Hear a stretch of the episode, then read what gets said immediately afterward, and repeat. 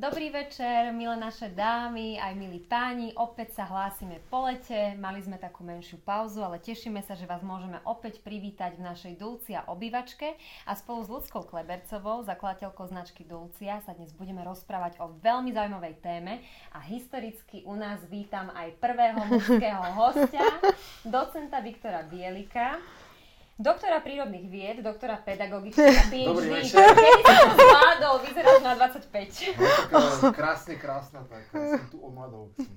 Dal si si masku Dal som našu si a masku? peeling. Áno. Áno, Áno. na omladenie. všetko. Tak ďakujeme veľmi pekne, že si prijal naše pozvanie. Okrem toho, že si aktívny na vedeckej pôde, si aj lektor, publikuješ rôzne knižky. Vy dnes budete môcť aj súťažiť o tri knihy a si aj motivátorom a venuješ sa zdravej výžive, vyučuješ, mentoruješ a budeme sa rozprávať o takej pomerne novej téme, možno ešte dá sa povedať aj nie úplne prebádanej, No, no povedal by som, že veľmi málo prebadanej. veľmi málo prebádanej a ty tiež prispievaš e, nejakým svojim kúskom e, k tejto téme, aby sme ju objasnili. A tou témou je mikrobióm a črevná mikroflóra. Tak. Dobre som to uviedla, ale ešte predtým, ako sa tejto veľmi zaujímavej téme budeme venovať, by som bola rada, keby si nám Ľudská odštartovala našu súťaž a zároveň nám povedala, o čo dnes súťažíme, okrem tých troch knižiek, ktoré sú z tvojho pera a volajú sa Umenie behať. Behať. Ešte nám trochu predstav synopsu tvojich knižiek, A alebo tejto konkrétnej knižky. Tento konkrétnej, určitý čas som trénoval ľudí a tam som zhrnul také nejaké svoje poznatky, lebo uh, tak dátujeme asi po roku 2007-2008, to je taký prelom, kedy sa naozaj začali plniť tie štartovné poľa a, ľudia začali uh, viacej behávať aj na preteky. A mal som takú potrebu to aj trošku nejak upratať alebo prispieť, aby to nejak nepreháňali a naozaj, aby vyťažili uh, maximum z minima, aj to vlastne uh, pod názov tej knihy. Takže to som tam zhrnul. Aj nejaký návod, ako správne behať. Koľko áno, času do toho na- investovať. Presne tak. A veľmi dobre sa Ako to číta. jogovať. Áno, máš to prečítané Áno, jasné. a aj si nejaké tieto informácie, ktoré si sa dozvedela, uviedla do praxe. Určite áno, ja už si teraz nespomeniem, ktoré všetky, lebo však to už je dlhé aj... Zbehla biatlonistka, takže... Áno, áno, áno, my sme boli uh, s Viktorom uh, skoro spolužiaci na FTVŠ, takže a sme aj kamaráti, čiže nám tak priebežne chodia všetky tie informácie, čo zistí, aký má návod, tak my sa to potom snažíme aplikovať aj v našom už len takom mini, ale športovom uh, svete. Síce vlastne d- dorastie nám generácia, kde nám Kiko dáva rady a aplikujeme na deťoch. Skromná. Ste zlatí. Strávite veľa času spolu, ste spriateľné rodiny. Tak. Ale ideme teraz sa venovať aj e, našej maske, ktorá je tiež v súťaži a je to maska upokojujúca a výživná. Predstav nám ju, prosím. Uh, áno, táto maska je jednou z noviniek, ktoré, ktoré pripravujeme už veľmi intenzívne, aj sme už o tom trošičku tak rozprávali a táto je tematická, preto sme vybrali práve túto. Je to maska upokojujúca výživná mikrobiokomplex. Keď sa dneska budeme baviť o črevnom mikrobiome a celej tej flóre, tak aj na koži je veľmi dôležitý mikrobióm, alebo teda tá správna rovnováha by tam mala byť a táto maska k tomu pomáha.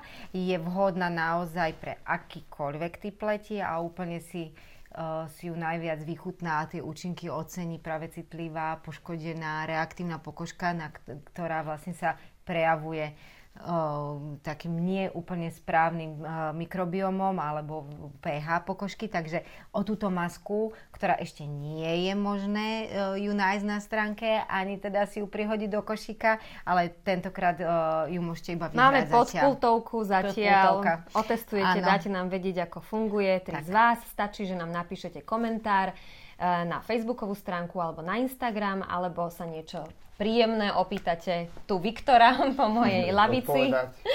Bude určite vedieť odpovedať, pretože e, je veľmi šikovný a múdry, má veľa titulov, čo tiež Čo, značí. čo nie je záruka. Je to veľká záruka. A v tejto No dobe... Na Slovensku v dobe plagiatorstva nie vždy, tak, ale ty vyzeráš na to, že si písal svoje práce. Takže stačí, že nám pošlete nejaký komentár alebo nejakú peknú, milú otázku a my na, na, na konci nášho livestreamu potom tri z vás vyberieme a získate knižku od Viktora a spomínanú masku. No a my sme sa rozprávali o tom, že vy ste boli spolužiaci na fakulte telesnej výchovy a športu. Môžem povedať, aký si ročník? Mm. Ne, nemusím, dobre. Boli to 70. roky. Boli to tie roky 70. kedy asi bolo veľmi náročné dostať sa k nejakým zdrojom kredibilným a asi sa ešte tak nepozeralo na zdravú výživu ako teraz je rozoberaná a teda vieme nájsť veľmi veľa zdrojov, aj veľmi veľa štúdií, niektoré si odporujú. Aký je taký najrozdielnejší pohľad na zdravú výživu oproti tým 70. rokom, keď ty si študoval a v súčasnosti, respektíve ako sa zmenilo to poznanie ohľadom zdravej výživy a pohybu a, a, a nutnosti všetkého tohoto, aby sme boli zdraví a aby sa nám dobre žilo. Teraz ma napadá niečo, aby to nevyznelo úplne komicky, ale taký ten zásadný rozdiel je asi v tom, že kedysi písali len tí, čo naozaj o tom niečo vedeli a, a dnes píšu úplne všetci. No, ale keď e, my sme tak e, naozaj prechádzali tými literárnymi prameňmi už z čias antiky, tak e, ako paradoxne až tak veľa sa nezmenilo. Uh-huh. Lebo sú určité pramene, kde sa dá dohľadať, že akým spôsobom sa napríklad stravovali takí tí antickí olimpijskí športovci a v podstate um, nenájdeme tam nič odlišné, čo by bolo v rozpore s takými um, tými zásadami toho racionálneho stravovania. Takže občas príde niekto uletený a povie, že treba jesť iba slaninu, potom niekto povie, že treba jesť iba kličky, potom tu príde nejaké čia neviem čo. A to tak trošku zatrasie, ale ako ten, by som povedal, ten oporný pilier sa naozaj tiahne niekoľko tisíc rokov, by som povedal. A ten oporný pilier spočíva v čom? Že strava má byť vyvážená? A tak hlavne strava má byť, e, má byť čerstvá, má byť chemicky ani priemyselne upravovaná bez, e, bez rôznych aditív. My v podstate sme všežravci a ak si niekto myslí, že nie, tak e, už podľa usporiadania zubov, tak máme aj rezaky, máme aj žuvacie svaly. Ako na to reaguješ, ty vegánka? Ja s tým súhlasím, pretože si nemyslím, že to je jediná správna cesta. Že ja som sa hľadala od tých 70 rokov, 80 že čo mi bude vyhovovať. Takže určite je to tak, určite sme všežravci a nájdeme si tie svoje cesty, či už sú to etické dôvody, alebo zdravotné, alebo no, akékoľvek iné. Ale ekologické. Tak, ekologické, niekde, tak. nie sú nie k dispozícii meso, niekde napríklad zoberme si oblasti Arktidy, tak tam zase sú len ryby a hmm. veľryby a tulene a naozaj tam nájsť niekde paradajku sa v podstate nedá. A ľudia sa prispôsobili a toto je presne to, čo častokrát tie pojmy si my zamieňame, lebo keď už niekto nevie povedať, ako sa má vyjadriť, tak povie, že všetko je individuálne. Mm.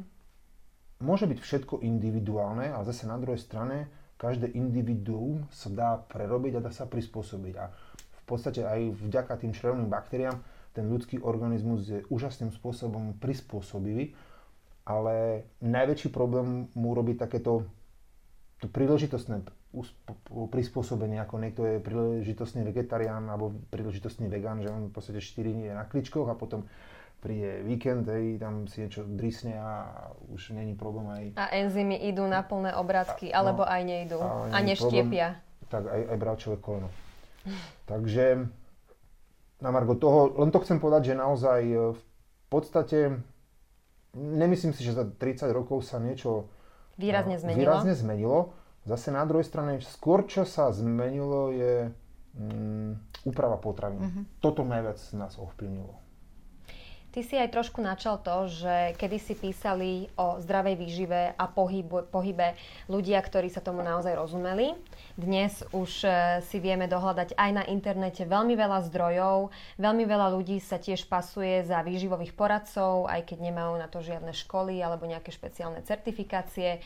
Ako si teda máme vybrať tú správnu a relevantnú informáciu? Pretože ten pretlak informácií je obrovský.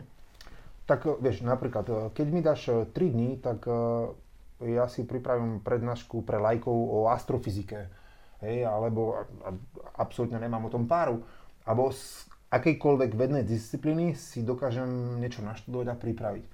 A, a toto je to, že tá výživa je e, pre ľudí zaujímavá, je, je lukratívna, dá sa na tom robiť marketing, dá sa na tom by som povedal aj zarobiť. Vodou na blin je aj to, že v podstate každý môže byť odborník na výživu bez ohľadu na to, či má vzdelanie alebo nemá, lebo v podstate je to voľná živnosť, poradenstvo v oblasti racionálnej výživy, každý môže byť poradca. A teraz toto je to, čo častokrát ľudia aj sa pýtajú, aj s tým možno bojujeme, že komu máme veriť, že vy vravíte to, on vraví mm. to, akože to je pravda, ale zase na druhej strane ľudia sú trochu povrchní, lebo hľadajú instantné odpovede to znamená, že zoberie si nejaký článok, ale on to proste preletí a častokrát ani nevie, kto ten článok napísal. A ak mám tej informácie overiť, tak chcem, že čo ten človek vlastne robí. Tak najprv zistím, že čo ten človek robí. A teraz, že či vôbec niečo aj píše, ale nie myslím blogy, ale či píše niečo, čo má možno nejaké ISBN, ano, alebo mm. sa dá nejako dohľadať. Ak niečo napíše, že či to niekto kontroluje, alebo či, či to recenzuje. A Keby sme šli týmto prístupom, tak zistíme, že 90% tých informácií je irrelevantných, pretože tí ľudia nie sú kontrolovaní, takže môžu si písať, čo chcú. Keby sme šli ešte viacej do detailu, ak ja neviem, sa niekto bude vyjadrovať, e, čo, či je to mikrobióm, alebo či je to tá astrofyzika, je, tak e, či v tom robí nejaký výskum. Uh-huh. Keď robí v, to, v tom nejaký výskum, tak e, kde ho publikuje? Lebo aj zoberme si aj tie vedecké žurnály, ako tam je ťažké sa dostať. Obrovský, jedna vec, ale tam je obrovský diapazon, aj napríklad čo sa týka kvality mm-hmm. tých, tých samotných článkov. Takže keby ľudia neboli e, povrchní, tak e, by potom mohli naozaj si nájsť e, hodnoverných ľudí, od ktorých by tie informácie mohli brať. A zase to tiež nie je úplne záruka, lebo zase aj, aj medzi vecami sú proste určité Áno, pretože takéto rýchle a instantné riešenia, ako si hovoril, vedia veľakrát napáchať oveľa viac škody a ľuďom zdravotne veľmi poškodiť. Ale o tom sa samozrejme dnes nebudeme rozprávať. Jasne. Budeme sa rozprávať o mikrobiome, pretože ty si tiež vedecky aktívny v tejto oblasti. Tak nám povedz na začiatok, že čo ten mikrobióm je, pretože ja sa musím priznať, že s týmto pojmom som sa dnes ráno stretla úplne prvýkrát. Neviem ako ty. Ja, Už asi máš áno, trošku nejaký áno. insight. A ty máš najväčší insight, no, pretože ty sa tomu aktívne venuješ. Chcem len na začiatok povedať, že ono v podstate to nie je len tak úplne, že je moje úsilie, naozaj my sme veľký tím uh, mojich kolegov, uh, našich doktorandov, s ktorým to vlastne všetko skúmame a v podstate to ako jeden človek nemôže toto obsiahnuť, jeden človek nemôže spraviť ani jednu štúdiu, v podstate na tom naozaj spolupracuje veľa ľudí, takže to, to nie je úplne moja zásluha alebo teda moja aktivita, ale je pravda, že mm, to je tak možno 6 rokov dozadu som bol na takej jednej prednáške preventívnej medicíny a jedna lekárka rozprávala o tomto mikrobiome a ma to veľmi zaujalo. Tak som sa chcel dohľadať k nej a zistil som, že áno, má tú prednášku, ale že stojil, ona to len naštudovala, si to načítala. A ja som chcel to skúmať. To je tá trojdňová astrofyzička. A, nie, že, nie, to hej, som že, nechcela, že, tak že úplne, to je v prenesenom ale, slova zmysle. Ale v podstate vedel som, že, mm, že potrebujem niekoho, kto s tým reálne robí. Mm-hmm. A na Slovensku vtedy to nerobil nikto. Moja kolegyňa, pani doktorka Katrina Šoltis, robila mikrobiom z roztočov a tak sme sa vlastne nejako dali proste dokopy, mala publikované práce a teda som sa snažil prehovoriť, že poďme to robiť na ľuďoch. Takže a čo to teda spôsobom. je? Teraz nám povedz, čo to je. Lebo no, stále sme sa k tomu nedostali. Áno, uh, tu je jedna vec, že musíme si uvedomiť, že my v našom tele nežijeme sami. Uh, my v podstate, to telo je tvorené niekoľkými biliónmi buniek, no ale okrem toho sú u nás aj iné, možno bať cudzie bunky, možno nejaké komenzály, ktoré nám ako keby pomáhajú. A, a tie bunky, alebo tí jednobunkoví, mm, tie jednobunkové organizmy, ktoré súhrne e, nazývame baktérie, ale nemusí to byť len baktérie, sú tam aj arche a iné, tak uh, tie osídľujú náš tráviaci trakt, ale nielen hrubé črevo, ale tenké črevo, žalúdok, takisto čam pažera, ústne dutine sú napríklad baktérie, samozrejme, v epiteloch všeobecne v dýchacom epiteli takisto ich máme na pokožke. Ano? To znamená, že v podstate my celý sme tak ako keby pokrytí takým, kde sa len dá, sme pokrytí filmom baktérií. A tie niektoré baktérie nám sú prospešné. sú prospešné a niektoré sú menej prospešné a my chceme mať viacej tých prospešných. No a teraz tie mm, bunky majú nejakú genetickú informáciu. Ano? Tým sú kodované, tým sa rozlišujú. No a my keď e, v podstate získame genetickú informáciu od všetkých tých baktérií, čo všade máme, tak súhrne to voláme mikrobióm. Uh-huh. A zase na druhej strane, ďalší termín sa to volá, že mikrobiota A to je to, že keby sme ich chceli nejak taxonomicky určiť, že sú rôzne Musíte typy... si zobrať synonymický slovník. ak Ak ho ešte stále nemáte v rukách, tak to vrelo odporúčam. No, takže na to téma mikrobiom. Áno, takže sú to baktérie, Sú to ktoré baktérie. okupujú, neokupujú, osídlujú náš organizmus a sú prospešné, ale môžu byť aj patogénne. A môžu byť aj menej prospešné, áno. môžu byť aj menej prospešné. A zistilo sa, že keď e, sa hovorí, že imunita je v našom hrubom čreve a keď to hrubé črevo správne funguje a dobre nám trávi a sú tam tie správne baktérie v dobrom počte, tak dokážeme bojovať aj s rôznymi chronickými ochoreniami. A keď táto mm, rovnováha nenastane, tak teda môžeme mať rôzne zdravotné problémy. Ako teda máme sa stravovať, lebo predpokladám, že to veľmi úzko súvisí aj so správnou stravou, aby ten mikrobióm fungoval tak, ako má a aby sa v ňom premnožovali tie prospešné baktérie alebo aby mali navrh tie prospešné baktérie pred tými patogénnymi. Je to príliš komplikovane Nie, položená a- otázka? Nie, komplikovaná bude odpoveď. A, ale dobre, a zoberme si, že my v podstate, a, ten náš organizmus je sterilný, dá sa povedať. A teraz a, my keď niečo zjeme, tak v podstate ideme z vonkajšieho prostredia do vnútorného. Niečo zjeme, požívame, dosť, ideme cez spomínaný pažerák, žalúdok, ideme do tenkého čreva, hrubého čreva. A, a teraz vlastne tá strava, ktorú sme my zjedli, tie živiny, tie mikroživiny, makroživiny, sa vstrebávajú do krvi. Hej, cez e, tráviace bunky. Lenže tam môžu byť e, zase aj nejaké patogénne látky, ktoré by sme asi nechceli vstrebať. Ak e, jeme zdravo a ten tráviaci, povieme si, že aké to má dôsledky, ten e, tráviaci trakt je zdravý, tak v podstate e, na tých tráviacich bunkách je ako keby taký ochranný film. A ten ochranný film bráni tomu, aby prenikali rôzne toxiny a patogény do krvi. Aby bol ten film v poriadku, tak musíme jesť veľa vlákniny, ovocie, zeleninu, možno nejaké probiotickú stravu, asi sa k tomu nedostaneme. To znamená, musíme dobre jesť, vtedy sa namnožia prospešné baktérie a oni nám pomáhajú vytvárať ten ochranný film. Ale ak budeme jesť len hranolky a hranolčeky a hodogy a proste Vypražaný karfiol. Presne tak. A priemyselne spracovanú stravu, tak ten film je veľmi tenučký. A tým, že sa stenší ten film, tak potom tie patogény a toxiny oveľa, alebo škodlivé látky, oveľa ľahšie prechádzajú priamo do krvi a potom už vyvolávajú rôzne alergie a v podstate rôzne tie zdravotné poťaže. A aké zdravotné potiaže môžu nastať, keď tie patogénne baktérie sa premnožia? Čo sú také najčastejšie chronické ochorenia, ktorým čelí ľudský organizmus, keď jeho hrubé črevo a trávenie nie je v poriadku? Tak, Keby si to vedel nejako kategorizovať. Hej, tak ako ono, tým klasickým prípadom, príkladom môže byť aj syndrom draživého čreva, čo dnes Korono, korono, uh, ko, Koronová, Koronová choroba. Mm, nemusí. Kronová. Nemusí, ale uh, zoberme si, že častokrát gastroenterolog vyšetrí človeka i zo spodu, z vrchu a v podstate nič nezistí. Mhm. Ale až tým rozborom tých črevných baktérií sa vlastne zistí napríklad, že je tam nejaká dysbioza alebo, alebo znížená rôznorodosť uh, tých baktérií. Takže jedna vec je, sú uh, určité zdravotné komplikácie, ktoré môžu nastať v rámci toho samotného čreva, ale dnes napríklad vieme, že je určitá spojitosť medzi črevom a, a mozgom a rôzne psychické problémy alebo srdcovo-cievne, srdcovo-cievne ochorenia sú výrazným spôsobom spojené práve s... Cukrovka asi tiež však. A tu na, áno, ale tu nevieme, takto pri mnohých chorobách vieme, že keď je, ja neviem, eh, sú srdcovo-cievne ochorenia, a- alebo napríklad eh,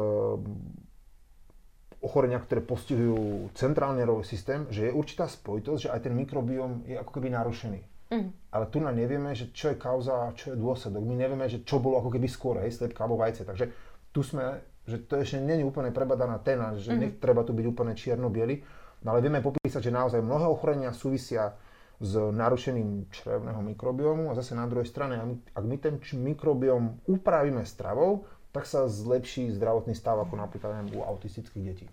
A k tomu sa dostaneme, ako sa dá Po reklame.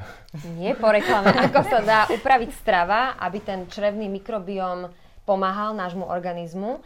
Ale mňa by ešte zaujímalo, ako vy vôbec zistíte, či ten črevný mikrobióm v tom danom tele je dobrý, alebo ako ho viete analyzovať. To sme ešte nepovedali, pretože to je veľmi dôležitá súčasť vášho poznania a vašej analýzy. No. Potrebujeme vzorku čoho? A, Ľudovo povedané. Potrebujeme vzorku stolice, Tak. lebo v podstate to je ten... Tam sú všetky tie baktérie vylúčené áno, tam a vy tú baktérie sú. diverzitu skúmate vďaka A, tej áno, vzorke. My to skúmame priamo zo vzorky. stolice, kde sa v podstate izoluje DNA tých jednotlivých baktérií a podľa mm, typu toho úseku vieme vlastne identifikovať, že o aký bakteriálny druh ide, lebo to sa vlastne celé porovnáva ako keby s databázou. Ale tu chcem povedať jednu vec, že sme naozaj ešte veľmi na začiatku a dnes my nevieme úplne povedať, že ktorý typ toho bakteriálneho zloženia je úplne ten, ten najlepší. Lebo jedna vec, zoberme si, že keď sme napríklad aj čo porovnávali ľudí navzájom, tak uh, uh, ľudia ako keby um, tú rôznorodosť majú, bakteriálnu, ale závisí tam od proste počtu. Že sú určité typy baktérií, konkrétne napríklad druhy, ktoré sa ukazujú ako taký zlatý štandard z hľadiska posudzovania toho zdravého mikrobiomu, že keď naozaj nám rozebúria... Povedz kľudne tie počty, lebo aj tie počty sú veľmi zaujímavé. Hovoríme o miliónoch A, áno, typov baktérií, ktoré sa ešte rozdeľujú do rodov. a jedna vec je, áno, to z hľadiska taxonomického. Z hľadiska počtu, tu nehovoríme o, úplne o absolútnej početnosti, ale o relatívnej, to znamená, že máme proste určitú vzorku a bavíme sa o tom, že koľko percent napríklad tvorí Ackermancia, koľko percent tvorí rozebúria, koľko percent tvorí kmeň firmy Hovoríš a mená baktérií teraz, Toto sú aby sme jednotlivé- si boli na Hej, istom. že bakteriálne druhy. Musíme túto prednášku presunúť na Univerzitu Komenského. No nie, práve, že by som chcel... Áno, poďme k tej strave. Poďme k tej strave, Dobre, poďme k strave. pretože tá strava, e, ako si hovoril, veľmi súvisí s tým, aké budeme mať to mikrobiálne prostredie v našom hrubom čreve. Takže čo by sme do našej stravy mali zakomponovať, aby to telo dobre fungovalo? Pretože jeme to, čo, sme to, čo jeme, tak sa to aj e, zvykne hovoriť. Dobre, takže do, zoberme si, že my chceme namnožiť určitý typ baktérií, ktoré pokladáme za zdravé. To neznamená, že musíme hneď telu dodať tú baktériu, ale je dobre, keď jej dodáme nejaký substrát, niečo, čo má tá baktéria rada. Vo všeobecnosti a tie Sladké. prospešné baktérie majú radi ovocie, majú radi zeleninu. A zoberme si čan čučoriedky, že buď môžeme mať čučoriedku, ju prekrojíme a úplne biela, alebo máme čučoriedku, ktorá je Statier z lesa. Lesnú. alebo zoberme si nejakú cherry paradajku, máme cherry paradajku, ktorá absolútne nechutí. A potom máme cherry To- to paradajku. je tá januárová pestového, cherry januárová. paradajka. A potom máme cherry paradajku niekedy júl, august, ktorá je, má úplne inú chuť. A, a toto je presne to, že kvalita tej potraviny má úžasný vplyv, lebo to ovocie zelenina, oni obsahujú látky, volajú sa, že polyfenoly, tam sú rôzne karotenoidy, antokiany a, a v podstate uh, fitochemikálie, ktoré spôsobujú zafarbenie, ale aj chuť toho jednotlivého ovocia. No a práve tieto fitochemikálie sú úžasnou potravou pre tie baktérie. Podobne ako napríklad vláknina. Kedy si, si ľudia mysleli, že vláknina len na to, aby sme sa mohli ráno vyprázdniť, ale vláknina je veľmi dôležitým zdrojom práve pre tieto baktérie. Takže týmto spôsobom my ich môžeme nakrmiť, oni sa potom e, namnožia, no ale teraz, dobre, máme ich namnožené a čo? To je to dôležité, že oni začnú vytvárať e, látky, ktoré sa volajú postbiotika. Takže zase na rôznych komerčných už nájdeme, že postbiotika. Už niekto predáva v tabletkách postbiotika, alebo O, tam sme jasné. sa ešte Už nedostali. aj, sú aj doplnky výživy. A v podstate... Majú dôle- efekt? Um, nedovolím, ako, neviem, nedovolím si tvrdiť, že nejaké postbiotikum izolované z niečoho má proste efekt, lebo ten organizmus funguje proste absolútne celý v nejakej súhre. Tie baktérie navzájom sa podporujú a oni spolu vytvárajú určitú látku. A tie látky, tie postbiotika, to nemusí byť iba antioxidant, protizápalová látka alebo vitamíny, ale to môže byť proste signálna molekula. To je to, že niekto sa cíti proste dobre. A ja som sa smial z týchto kaďakých tých slnečkárov, keď prešli na vegánsku stravu, rozprávali mi, že jak úplne sa majú super a všetko je celý deň, nie, neviem čo. A že žijú iba s klíčkou a zo zeleniny a, a neskôr trošku som to pochopil, že ako to celé dochádza. A presne to je to, Ako to celé dochádza? Ty Že- nám potom môžeš povedať aj z tvojej praxe.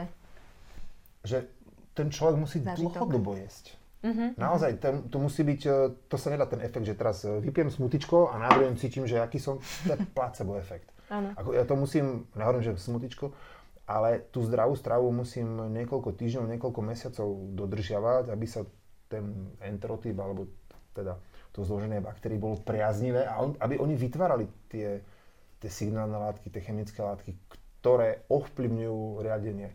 Ako my vieme, že keď urobíme odber krvi, že sú tam červené krvinky, biele krvinky, sú tam glukóza, hormóny, aminokyseliny, všetko. Ale tam sa nachádzajú malé molekuly, ktoré sú produktom tých baktérií. Uh-huh. A iba je na nás, že či tam medzi tými molekulami budú nejaké protilátky, preto ľudia majú alergie, či tam budú nejaké imunotoxiny, genotoxiny, alebo že či tam budú vitamíny, či tam budú protizápalové A to je zaujímavé, čo hovoríš, pretože doteraz, vždy, keď sme chceli zistiť, aký je stav organizmu, tak sme odberali krv. Pretože tá bola najviac smerodajná, ten krvný obraz a všetky informácie, ktoré krv v sebe nesie. Je mikrobiom črevný niečo, čo by mohlo napríklad nahradiť pri diagnostike odbery krvi? A to si úplne nedovolím tvrdiť teraz, lebo to je presne, že mm, nemôžeme zbierať informáciu len z jedného miesta, len, Len na základe stolice. len na základe stolice. To, ako je pravda, že každý, tak ako máme otlačok prsta, tak v podstate aj to zložené bakteriálne my máme, každý ako keby vlastné. Ale nemyslím si, že úplne stolica teraz e, nahradí krv a keď to niekto bere úplne čierno-bielo, tak e, ešte potrebujeme naozaj vyzrieť. Je to novinka, Um, ale ty si spomínal mená Ako- vedcov, ktorí a hej, už ako- zabrdli do tejto témy predtým. ako, Vedcov minulého storočia. no, čo sa týka baktérií, tak ako... Um, teraz dobre to znie a, a dobre sa to možno predáva. Ako nové je napríklad to, že sme naozaj, alebo my, nové to, že veci pred uh, desiatimi rokmi uh, v podstate dokázali identifikovať a to je vďaka v podstate genetike a molekulárnej biológie identifikovať naozaj tú, ten vesmír tých uh, baktérií, ktoré máme v uh, tráviacom trakte, ale aj na pokožke a, na sliznicach všade, ale uh, v podstate zoberme si baktérie mliečného kyslenia, však toto je niekoľko desať ročí dozadu. Zakysanku robili aj naše mamy. A kvások. fermentovali. A fermentovanie. Udržiavanie v podstate možno to vtedy si tak ešte ľudia ani nevedeli predstaviť, prečo to robia. Chceli udržať tú potravinu čerstvu, ktorú si dopestovali a ja si pamätám, že uh, moja stará mama fermentovala a teda ako sa, asi sa to takto nenazývalo, neviem jak to... No, kvasená tiež. no, napríklad aj kvasená kapusta, ale aj mrkvu a cvikľa a čokoľvek, čo, čo sa dopestovalo, tak toto vlastne uchovávali, ale uh, v princípe ako tá fermentácia takisto asi napomáha práve tomu dostať ten kvalitný substrát. No, do jedna vec je napríklad to, že mm, my môžeme napríklad zjesť e, potravinu, ktorá by mohla byť pre nás kvalitná, zdravú, prospešná, ale častokrát my ju, my ju nevieme využiť. Obrovské množstvo živín... Nevieme ju môže ísť- upraviť, alebo ju nevieme t- v celú organizme, využiť. V trávacom trakte. Uh, máme napríklad uh, množstvo minerálov, ktoré fermentáciou sa lepšie strebávajú. Dnes vieme, že kváskový chlieb, to je v podstate to nie je len modný trend, ale naozaj uh, tým, že to cesto tam kvasí niekoľko hodín, tak sa zvyšuje využiteľnosť minerálov a lepšie sa strebávajú. Mhm. Tak nám poď povedať a dať nám nejaké tipy, alebo aj recepty kľudne, že ako by mal ten denný náš jedálniček vyzerať, aby tá črevná mikroflóra aj z pohľadu uh, nášho zdravia, áno, alebo kondície bola úplne na maxime. Dobre, ja poviem potraviny, ktoré by sme mali jesť. Mhm. Uh, tak je to ovoce zelenina, tá dávka je zhruba pol kila. Uh, tiež uh, človek sa nepotrebuje úplne ako prejedať uh, zeleninou, lebo v podstate my nemáme štvordelný uh, Ako kravy. Nemáme žalúdok. knihu. Áno, nemáme ani čepiec. Nemáme knihu. A Budete A ne- môcť mať knihu od Viktora, keď si zapojíte do našej súťaže Ale budete inom to komentovať budete naše video. Ne- Môžete že- sa kľudne aj pýtať na tie konkrétne výrazy, ktoré si použil. Čo ja budem znamenajú. že minimalizovať, aby som sa nedostal do úzkých, že nebudem vedieť nejaké vysvetliť. Ale napríklad e, bol som v, na takom školení v Laponsku pred pol rokom a, a presne tam e, jeden e, profesor zo Švedska rozprával o tom, že keď človek konzumuje um, veľa rastlinných proteínov, veľa rastlinných bielkovín, tak to môže mať skôr opačný efekt a skôr zápalový, hm. pretože uh, množstvo, respektíve tie rastlinné proteíny sa oveľa čašie využívajú pre organizmus, to znamená, nestravené zvyšky idú do hrubého čreva a tam v podstate prebieha tá fermentácia a tou fermentáciou vznikajú rôzne produkty, jeden z nich je napríklad propionát a ten môže v črevách pôsobiť prozápalovo, takže mm-hmm. tiež je to, že Nájsť ten balans. Takže preto hovorím, že pol kila, to znamená dve porcie ovocia, buď nejaké jablko, nejaká hruška a k tomu proste nejaké, nejaká zelenina. Takže toto. Potrebujeme vlákninu, uvádza sa okolo tých 30-40 e, gramov, čo tiež nie som zastancom toho, že si máme nasypať nejaké psílium na lyžičku alebo proste niečo, ale treba naozaj jesť obiloviny. Ľudia, keď e, chcú robiť nejakú bremenu, tak hneď A ľudia s celiakiou? Ako ľudia, Bez obiloviny. Hej, ale si, tu, tu si treba uvedomiť, že ľudia s celiakiou to nie len to, že oni v podstate nedokážu metabolizovať lepok, ale to je proste autoimmunné ochorenie. Ako to, to, je ďaleko, to ďaleko viacej presahuje len to, že nemôžu jesť uh-huh. pečivo alebo obilniny s lepkom. Uh-huh. Takže potrebujeme obilniny, potrebujeme, je dobré, keď tie obilniny príjmame uh, z pekárny, množstvo reťazcov dováža z Polska. E, lacné pečivo sú reťazce, ktoré výlučne majú e, pečivo z Polska. V podstate v tých peciach ich akože dopekajú. Ja som počula je... aj také správy, že sú piliny a celulóza v pečive, že sa nachádza. Mm. Dúfam, celulóza. že to je hoax. No, celulóza úplne celulóza v podstate mm. no. môže pochádzať z bunkovej steny mm-hmm. normálnych rastlín. Toto mm-hmm to si moc nemyslím. Ako, skôr mám, neviem, skôr mám iný problém a to ten, že keď e, to pečivo v podstate sa pripravuje, alebo teda to cesto, tak veľmi malo kvasy, veľmi krátko sú tam rôzne boostre, urychlovače, šup, šup sa to spraví, aby to bolo pripravené a tým pádom sa znižuje využiteľnosť tých látok a, a tam naozaj nedochádza k hydrolize určitých látok, ktoré napríklad sa môžu správať ako alergény. Mm-hmm. Takže na margo toho. Takže obiloviny tiež potrebujeme No... Meso? A, meso. V zdravej miere. Hej. Mm, 160 my, gramov, e, gramov na týždeň si tvrdil v jednom rozhovore. Áno, ono to vychádza z jednej takej e, epidemiologickej štúdie, kde neviem, či 157 krajín bolo zapojených a vlastne zistovali, že súvislosť s umrtím a zistilo sa, že tá bezpečná dávka je od tých 140 až 180 ako gramov za týždeň, ale keby sme šli do histórie, tak ako tí naši predkovia viacej mesa nemali, kto si myslí, že áno, tak ako... Iba v nedelnej chýbajú. polievke. No a ono to 11 členná rodina. Ako, nemyslím si, že človek úplne by mal vylúčiť, ak, takto, ak človek úplne vylúči meso zo stravy, tak si musí dať veľmi záležať na tom, že čo je. To, ako vylúčiť meso zo stravy, to neznamená, že teraz budem jesť nejakú Hranolky a pečené zemiaky a cestoviny. Treba sa k tomu naozaj zodpovedne postaviť. No a potom sú no, rôzne mm, probiotika a tie môžu Aj byť buď no, vo forme zeleniny, kyslá kapusta alebo jogurty, Veľakrát sa predávajú rôzne výživové doplnky, probiotika alebo jogurty so živými kultúrami. Je to efektívny spôsob, ako do seba dostať živé baktérie a živé kultúry? Alebo je to veľakrát viac marketing ako skutočne ich e, blahodárna funkcia pre náš organizmus? Ako keď sa robia trojtyžňové štúdie, tak im vidú celkom pekné výsledky. A častokrát, ako, áno, tie mm, probiotika, ak by sme sa teda bavili o baktériách mliečného kvasenia, tak e, majú rôzne účinky aj, aj, aj protizápalové. Zase na druhej strane, keď som spomínal, že je obrovská diverzita baktérií, rôznorodosť a potrebujeme veľa druhov a tak ďalej, tak e, prijať e, jednu tabletku, kde sa nachádza jeden konkrétny druh baktérie, mm. tak áno, ak niečo, konkrétne, si. Ne, ak niečo konkrétne sledujeme, tak naozaj môžeme nájsť. Ale zoberme si, že úloha probiotik, a keď sme teraz pri tých uh, rôznych uh, laktobaciloch a streptokokoch, ktoré súvislia a ktoré sa používajú ako probiotikum, tak toto nie je úplne ich, iba toto je ich úloha. Ich úloha napríklad je to, že mám e, mlieko a teraz z toho mlieka potrebujem spraviť jogurt, tak ak mám človeka, ktorý trpí tou tzv. laktózovou intoleranciou, tak taký ten čerstvý jogurt, ktorý bol vyrobený tradičným spôsobom dozrievania v kelímku, tak on by ho mohol. pretože uh, sú tam určité štartovacie baktérie, ktoré začnú štiepiť mliečný cukor, oni ho rozložia a tým, že rozložia mliečný cukor na glukózu galaktózu, tak sa ten produkt pekne zahustí.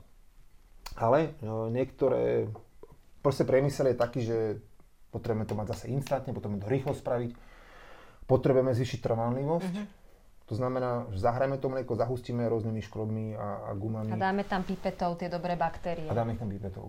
A dáme tam niekedy, že dáme ich tak, že aby sme si mohli napísať, ale tak Svetová zdravotnícká organizácia má určité pravidla, normy, že na 100 ml myslím, že je to... Preskúšame ťa potom, takže daj nám dobrú informáciu. Pol, pol, pol, miliardy, pol miliardy jednotiek baktérií. By, sa, by sa malo nachádzať, áno. Ale tak mnohé firmy ich tam dajú aj dvoje, trojnásobne viacej, len ide o to, že keď ich tam aj pridajú, tak e, to neobohatí strebateľnosť toho jogurtu. Ako tá najväčšia pridaná hodnota je, že keď sa ten jogurt tradičným spôsobom vyrobí, tak sa zlepší tá rezorpcia, využiteľnosť tých jednotlivých látok. To je len naozaj dať tam nejaký izolovaný bakteriálny druh. Zaujímavé.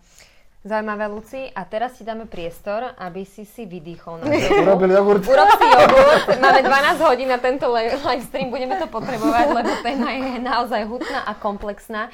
My sme sa rozprávali aj o tých blahodárnych baktériách, ktoré máme na našom povrchu, pokožky. A vy pripravujete nejaké nové produkty. Vieš nám niečo povedať k tomuto novému radu?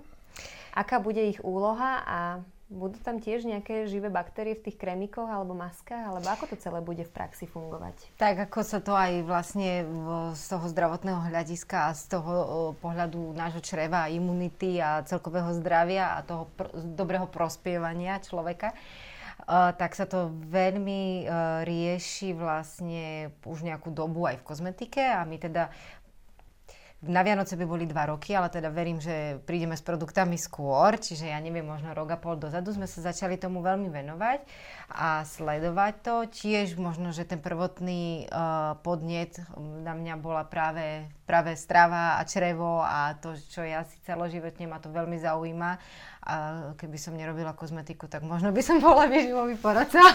Ešte stále môžeš byť. Možno nebudeš piť z RNDR, RDCSC, ale budeš ľudská Klebercová, nie, nie, študentka áno, z biológie. S, s voľnou živnosťou.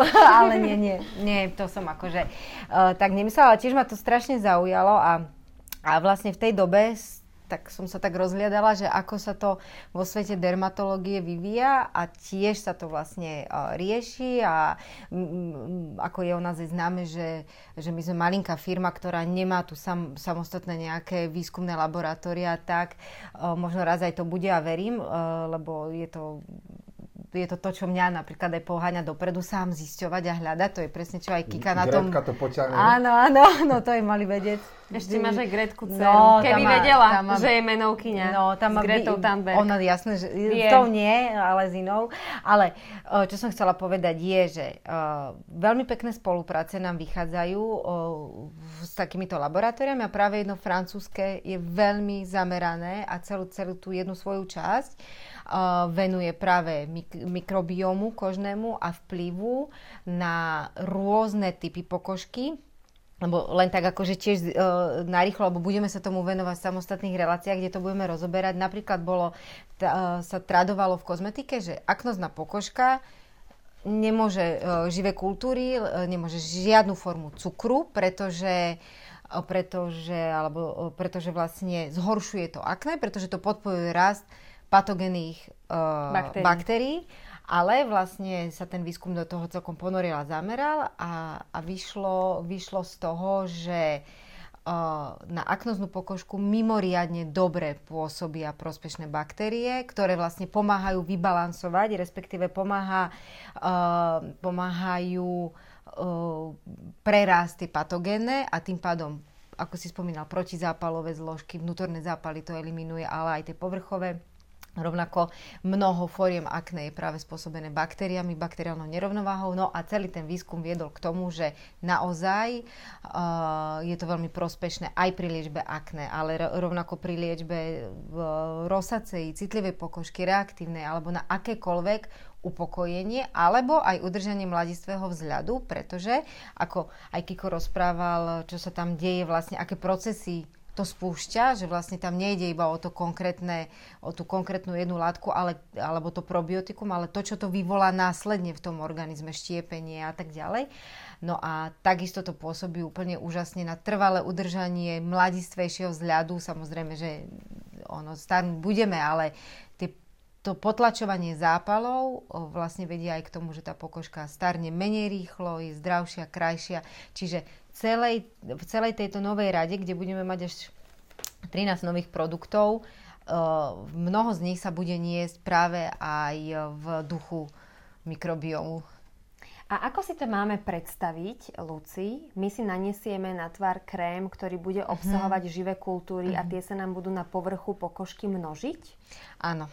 Takto, Áno. zjednodušene povedané. Zjednodušene povedané. Snažila mm-hmm. som sa urobiť excerpt aj pre našich divákov. My sme ich ešte... To je vlastne taký transplant. No, áno, no. Transplant áno. živých kultúr. Robí sa stolicou. No. A my budeme aj mať... tam budete dávať. Pokožkový transplant. Tak je to nie, také nie, nebude asi to... prvý prístupnejšie. Budeme to mať také menej uh, odstrašujúce, nebude to takýto transplant, ale takisto sú tam fermentované obilie, napríklad ovoz fermentáciou. Neprezrádzuj až a príliš veľa. Áno. A my si na to počkáme. Dobre, A veľmi sa. sa na to tešíme. Ty si ale, Kiko, spomínal, môžem ťa tak volať tiež, familiárne, sa mi to veľmi páči, e, že ste robili e, výskum na brinzi mm-hmm. a zistili ste veľmi zaujímavé veci. Tak nás trochu zasveť. No, robili sme to na ľuďoch, ale... A na zvieratách. A na zvieratách Na potkanoch. Nie, nie, na zvieratách nie. Na dobrovoľníkoch. Na dobrovoľníkoch. Dobrovoľníckých Ako ste si ich vyberali? Hmm, no, mali sme ženy ináč, ženskú skupinu, tu už máme komplet celé spracovanú. A však mne tuším tiež prišla výzva vtedy, keď si hľadal dobrovoľníkov.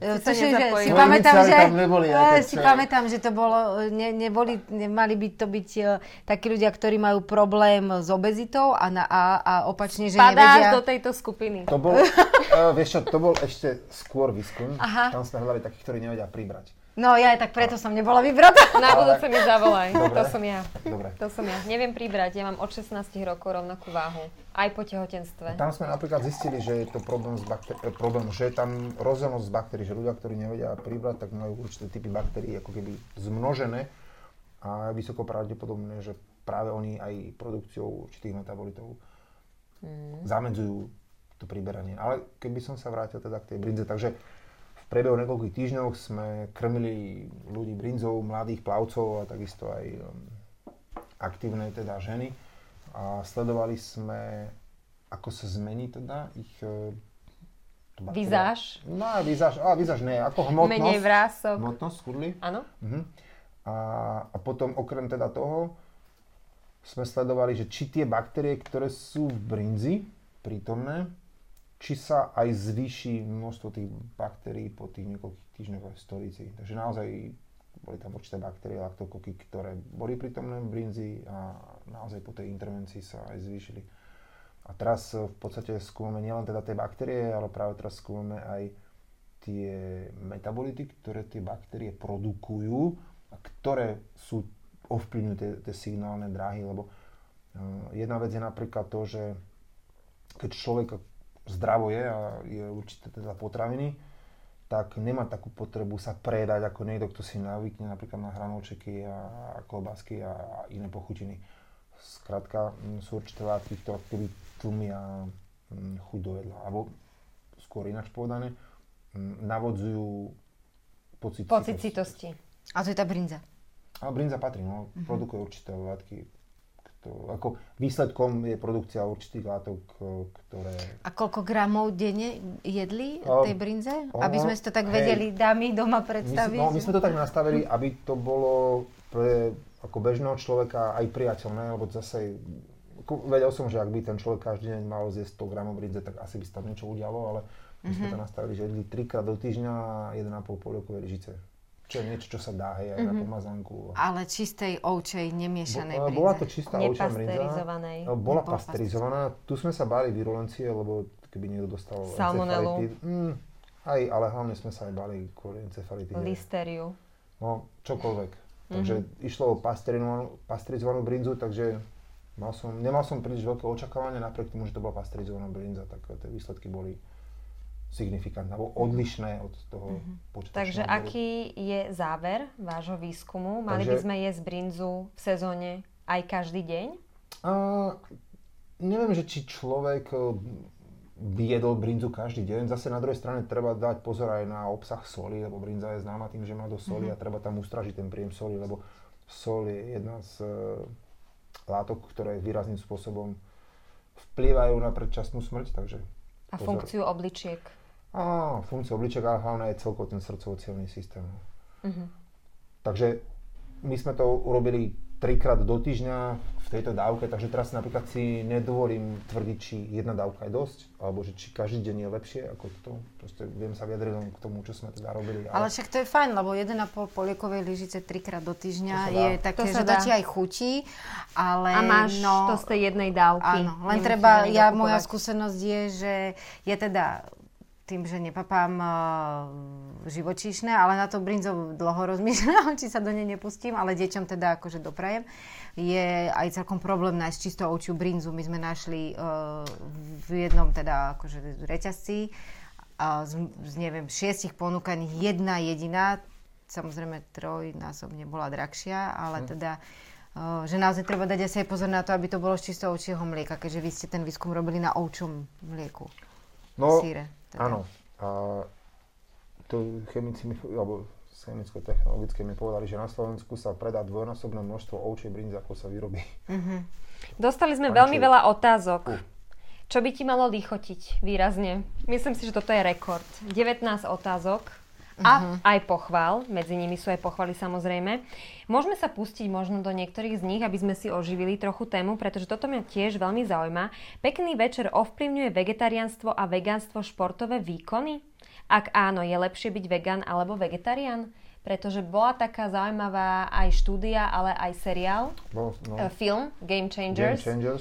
kde bolo vegánstvo ponúknuté ako najlepšia alternatíva stravy, ale asi to bolo trošku jednosmerne e, zaujaté. Tak ako by si to ty vyhodnotil, pretože aj na základe vykopávok sa zistilo, že gladiatori a rímsky športovci boli vegáni To, no, a ako- že mali úžasné, aj Výkony. úžasné výkony a nielen svaly, ale aj rýchlu rekonvalescenciu organizmu po nejakom úraze. Game Changers bol v podstate tou hlavnou myšlienkou bolo to, aby Američania jedli menej mesa. Mm-hmm. Čím menej mesa budú Američania jesť, tak tým zvyšok planety sa bude mať lepšie. Aj z toho celkového a ekologického hľadiska aj mm-hmm. všetkého. Takže na margo toho, a mne tam v, trošku v tom vadilo, že boli veľmi selektívni, že oni naozaj vybrali len všetko to, čo sa im do tých ich mozaiky hodí, ale v podstate tá, tá tvrdá veda je o tom, že musíme pristupovať e, naozaj nevýberavo k tým štúdiám a nerobiť si, uh, neprezentovať... Neohýbať si záver- realitu. Ani nie, že ohýbať, ale zoberme si, ja neviem, uh, v súvislosti s vegánstvom budeme mať uh, v súvislosti so silovým tréningom, tak budeme mať 6 štúdí, ktoré povedia, že je prospešný a budeme mať 3 štúdie, ktoré povedia, že nie je prospešný. A my v podstate v našom vyjadrení tie tri neprospešné dáme preč a budeme sa vyjadrovať iba k týmto. To je ten ako selektívny prístup. No ale, aby sme odpovedali, čo sa týka vegánstva, o, vegánstvo samo o sebe je v podstate priaznivé na ten červený mikrobióm, vzhľadom na to, že obsahuje množstvo rastlinnej stravy a tak ďalej. Ale nie v každej vekovej kategórii. A Nie, toto je asi dôležité počkrtnúť. No, no, toto je jedna vec, že uh, všetko treba sa pozerať na to, že v akom vyvinovom štádiu ten človek je. Ak mám dieťa, ktoré má 7 rokov a nemá ukončený rast kostí a potrebujeme, aby naozaj malo dostatočný príjem vápnika a prejde na čisto vegánsku stravu, tak eh, ja toto úplne si neviem predstaviť. Mo- áno, určite sú určité etnika, sú určité krajiny, sú určité možno aj, aj kmene, kde to tí ľudia dokážu, ale to je vytrhnuté z kontextu, pretože oni sa mohli na to filogeneticky prispôsobiť a, a zase na druhej strane majú iné alternatívy.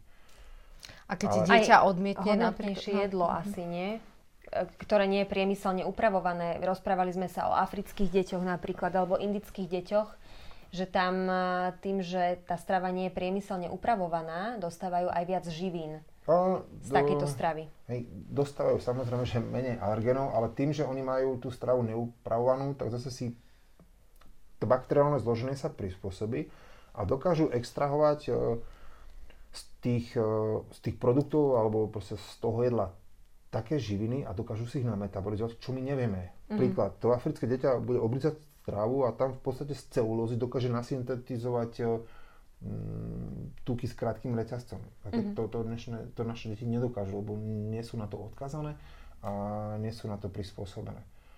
Takže...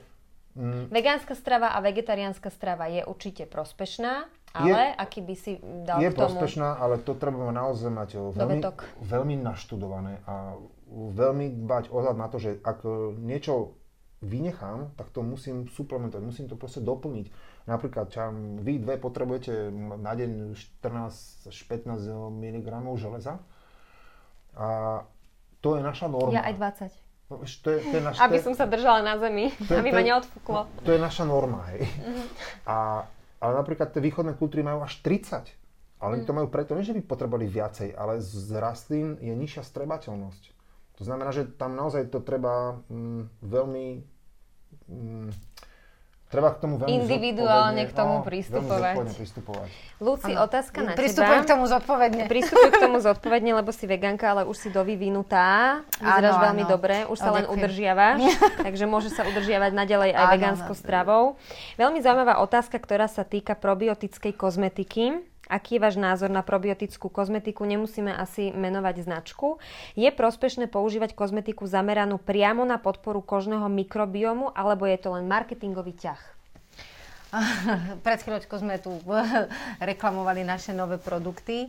Takže to um, nie je len marketing. Nie je to len naozaj sú tiež je to pekné štúdie na to urobené, naozaj, že také relevantné. Uh, nemyslím si, že vo všetkom a všade musí byť. Ani my nebudeme mať uh, pridávané do každého jedného výrobku a prípravku skôr k takej špeciálnej starostlivosti. Ja keby som sa k tomu ako úplne... Laicky? Nie som ani dermatovenerolog, ani nič, ale zoberme si keď dieťa ide fyziologickým pôrodom a prechádza pôrodnými cestami, tak s prvými baktériami, ktorými príde do kontaktu, sú v podstate laktobacily rôzneho druhu. Sú to v podstate uh, vaginálne baktérie, ktoré ho v podstate celého úplného obalia a poťahnú. A tieto deti majú uh, lepšiu imunitu ako deti, ktoré do cisárskej Dlhodobo. A ono, Alebo krátko. Nie to úplne, do, to, to, tak zhruba do nejakých 3, 4, 5 rokov mm-hmm. zhruba je, potom už ako keby ten, ten prvotný účinok sa, sa miňa. Ale ja si myslím, že to ako, ľudia, ktorí pristupujú veľmi sterilne a v kuse si umývajú ruky a stále sa sprchujú a tak ďalej, tak ja, ja neviem, že či títo ľudia sú tí, ktorí majú najzdravšiu pokožku. Mm-hmm. Tým, že všetko zo seba zmývajú. Mm. A to sa ani neodporúča pri deťoch, aby sa pri deti kúpali každý no, deň, ani pri, ani pri každý deň. Telocikári. Niektorí ani to nie. Aj niekoľkokrát za deň. Jedného mám takého čo. Akože Dobre, dáme si ešte jednu otázku od našich divákov, potom by sme ešte celú tému A ešte by ja som si tu všimla, no. čo by som ja chcela strašne pekne pozdraviť. Ľudská Kaľaska nám písala, že nás pozdravuje. Naša mamička, kolegynka na materskej sleduje. S dvojmesačným chlapčekom. Áno. Pozdravujeme. Áno. Pozdravujeme. Čo si myslíš o domácom kefíre, ovplyvňuje priaznivo trávenie, môže byť prospešný pre budovanie imunity a tiež ešte k tomu naviažem druhú otázku, či sú probiotika, ktoré sa dajú bežne kúpiť e, dostatočne efektívne, o tom sme sa už tak trošku rozprávali, alebo karenské. či stačí uh, probiotika získavať zo stravy. Čiže ako prevencia asi, no? Mm-hmm. Že, mhm. že také tie kupované. Uh, tie probiotika, ktoré kupujeme v lekárniach, tak e, to je skôr také, taká záplata na naše svedomie, že sa nestravujeme dostatočne ako zdravo. A tie domáce kefíry, ako to v podstate nie je nič lepšie. Mm-hmm. To čo hovorím, že tam je niekoľko druhov baktérií, tam dochádzajú naozaj k lepšiemu využitiu živín. Takže ja viem, že teraz budeme všetko doma aj pestovať, aj, aj piesť, aj, aj robiť jogurty a tak ďalej. Ale ja verím tomu, že sa vrátime k takým tým našim lokálnym firmám, farmám, ktoré toto budú robiť, aby sme to mohli kúpovať, keď už my nemáme na to moc e, času. Ja ešte by som možno, že takú jednu skúsenosť, e, keď si hovoril, že aj tie obiloviny a tak, tak e, v rámci tej lepšej strebateľnosti tých jednotlivých živín a aj železa a tak, samozrejme rôzne tie obiloviny majú rôzny ich pomer, ale tiež je výborné ich namáčať večer predtým mm-hmm. a tiež tam prebehne vlastne taký ten uh, proces mliečného kvasenia. Ono no. sa to potom vlastne zleje tá voda a znovu sa to uh, varí, ale takisto je to potom uh, vlastne aj pre vegánov, alebo teda niekoho, kto je menej meso a teda má pocit, že mu bude chýbať, alebo sa varí s rôznymi riasami a tak. Ono sa to dá, presne ako Kiko hovoril, že musíš nad tým veľa rozmýšľať a si to porovnávať. Um, ja som si, každý rok si nechávame robiť krvné testy a v podstate mám úplne krásne hodnoty napriek tomu, že teda... Aj rozbory mikrobiomu? Tie ešte nie. Kiko bude robiť eh, familiárne. Áno, áno. Máme ešte ďalšiu otázku? Dostávame už aj počítač do ruky, potom s ním odídem. Neboj, Andy, páči sa mi. Áno, je v poriadku konzumovať ovocie aj večer? Um, dobre. Ovocie z druh- Jablčko s medom. Ovocie z cukru. V tomto prípade uh, ja, momen- ja nepoznám človeka, ktorý by bol obezný, aby ani mohol byť obezný z toho, že by si večer mm. odrizol z jablka. Ako, uh, vždy je to lepšie, ako otvoriť fľašu vína a celú vypiť. celú vypiť. No. alebo si dať k tomu proste nejaké sladkosti, alebo e, nejaké tyčinky a, a tak ďalej. Ako, ja viem, že sú tie všeobecné odporúčania, že na večer by sme nemali jesť ovoci a tak ďalej, ale v podstate človek funguje v nejakom dlhodobom režime a to, že si dá večer jablko, tak e, len by som povedal, že priaznivo pomôže jeho traviacemu traktu a ráno sa lepšie vyprázdni. Si dnes na roztrhanie, Kiko, ale ešte veľmi zaujímavá otázka, ktorá um, si myslím, že by mala byť zodpovedaná. Uh, písala nám diváčka o fekálnej transplantácii. Mm. Či je aj toto cesta v prípade, že si treba napraviť alebo opraviť zlú funkciu črevného mikrobiomu? Dobre, začnem tou uh, ľahšou transplantáciou, čiže v Laponsku. A v podstate aj v ústnej dutine máme ústnej dutine máme mikrobióm a, a to je napríklad to, vieš, že e, niekoľko desať rokov dozadu sa hovorilo, že ľudia, ktorí sa boskajú, že sa zvyšuje imunita. A v podstate tam takisto dochádza a, k mononukleóza.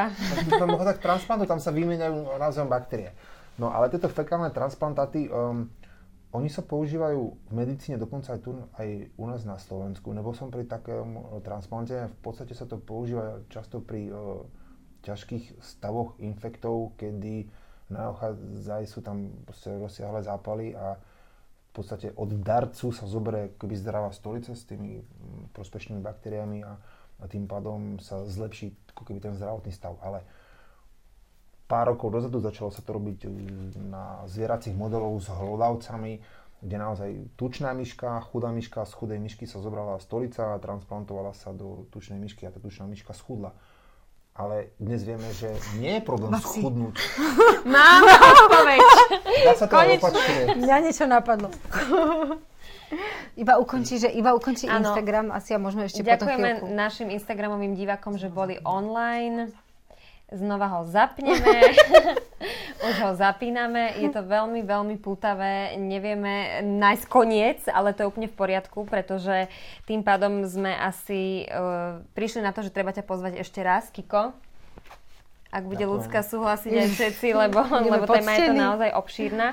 Čiže je cesta transplantovať mikrobióm, ale asi to nie je až tak rozšírený zákrok ešte um, zatiaľ.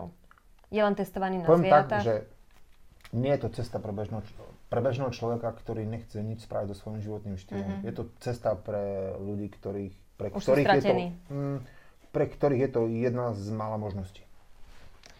Rozumieme. A posledná oblasť, ktorej by sme sa chceli dotknúť, je to, ako pohyb vplýva na mikrobióm, pretože ty si zároveň aj ambasádorom zdravého športu a športu a pohybu a určite tam je nejaký súvis. Uh, Áno, toto je to, že všetko je so všetkým proste prepojené, že ak chceme zdravú pokožku, tak v prvom rade musí mať aj že zdravý črevný mikrobióm. A ak chcem byť zdravý, tak musím mať aj kondíciu. A ak chcem mať kondíciu, tak sa musím proste hýbať. Ako kondícia to je jedna z tých vecí, ktorú nevieme ani transplantovať, ani ten pohyb je na to úplne že nevyhnutný. No a v podstate telesný pohyb sám o sebe prispieva k prospešnému mikrobiomu. My sme porovnávali ako skupinu seniorov, v veku 65 rokov mali v priemere a takých, ktorí celý život športujú a takých, ktorí celý život nešportujú a v podstate nebol tam vplyv stravy, ale bol tam vplyv toho pohybu, že tí, ktorí celý život e, športovali, tak mali v priemere o 50 rodov Viac. druhovo, druhovo viacej, druhá rozmanitosť bola o 50 väčšia mali tam väčšie množstvo tých prospešných baktérií, viacej vystúpených. Vieme aj, že ktoré sú tie prospešné baktérie a ktorý... Menovito? No, môžeš nejaké 3-4 také No, tak- najväčšie hviezdy vymenovať, Tak aby sme mali aspoň trochu prehľad. Tak um, najväčšia taká hviezda je Akhermatia mucinifila, z hodou okolností Milo Čučoriedky. A, a tá sa Budeme považu- ukrmiť. No, tá sa považuje za taký uh, marker zdravia. Potom samo... Akermácia, Akhermancia mucinifila. mucinifila. Pekné. Potom uh, je tam rod rozeburia so svojimi druhmi. To je tiež uh, jedna z tých, ktorá sa uvádza, že ľudia, ktorí majú lepšiu telesnú kondíciu, ktorí sú zdravší, majú uh, menšie riziko aj dokonca niektorých nádorových ochorení, tak je zvýšená rozeburia. A potom samozrejme sú to všetky tie lactobacily a streptokoky, ktoré sú charakteristické teda pre baktérie mliečného kyslenia. Ale Tak. A ešte je tu jedna otázka Je tu jedna zaujímavá, otázka, s na čokoládou. by si to, chcela to chcela odpovedať? vidieť. Mm, Môže mať konzumácia čokolády vplyv na tvorbu akné? Hmm, to neviem. A ja si skôr myslím, že to je spôsobené tými oreškami, ktoré sú tam v tej čokoláde, ako Ktoré môžu pôsobiť ako sa- alergén. tým samotným kakaom, ale to, to... Mhm. Ako, myslím, ako, ja si myslím z takého anecdotal evidence, že uh, konzumácia čokolád môže tento stav zhoršovať. Mhm. Stretol som sa s ľuďmi. Ťažko povedať, či to sú kakaové bôby, alebo že či sú tam nejaké... Tak asi viac menej alebo- skôr ten cukor tam alebo bude, nie? Alebo ten, tie tuky všelijaké. Dostali sme veľa otázok, nepodarilo sa nám odpovedať na všetky, ale sme samozrejme veľmi radi, že ste sa zapojili. A práve teraz prichádza do osudia ešte 32 otázok, ako budeme, povieme si čísla. Tak nám povedzte tri čísla od 1 do 32, aby sme vedeli vybrať tri výťazky, ktoré dostanú knižku od teba, umenie behať a tiež masku z nového radu kozmetického. Povedz jedno číslo. Od 1 do 32. 12. 12. Uh, 27. A ešte Dobre, na a začiatok. posledné, daj mi ešte jedno. 32. 32. Super, kto dopozeral konca. do konca a Ja horlivo sa pýtal. Chodil tam autobus číslo 32. Vidíš, aká krásna symbolika. Vieš, že Podcast. 39 ideš povedať do Mlínskej. Jaj, bože, no. Máme tu ešte kopec návku. vecí, ktoré sme chceli rozobrať, ale to vôbec nevadí, Prídem. pretože my sa budeme veľmi tešiť, keď nás opäť poctíš tvojou návštevou a tvojou prítomnosťou. Ďakujeme veľmi pekne, že ste nás sledovali. Verím, že tento rozhovor bol pre vás podnetný, že zajtra pôjdete hneď behať A kúpiť si a brinzu. kúpite A si brinzu a zjete mrkvu a plnou hrst jablka a čia semienok a že budete mať krásny slnečný deň. Máme pekné babie leto, takže môžete kľudne vyraziť von. Kde žiješ? Zajtra už nie? Zajtra už A nie. dnes bolo dobre. A dnes Nevadí, bolo fajn. nevadí. Ale ona Nenechám si to uchmatnúť, nemám slnko v duši. vieš. Áno, to je tá stráva to je to dobrá. To je slnko v duši. Boh, Tak ďakujeme veľmi pekne, že ste nás pozerali, pozdravujeme vás, želáme ešte krásny večer a tešíme sa na vás opäť v októbri. Našim špeciálnym hostom bol Viktor Kiko Bielik. Ďakujeme. Ďakujeme. Ďakujeme. Pekný večer. Dobrú Dobrú noc. noc.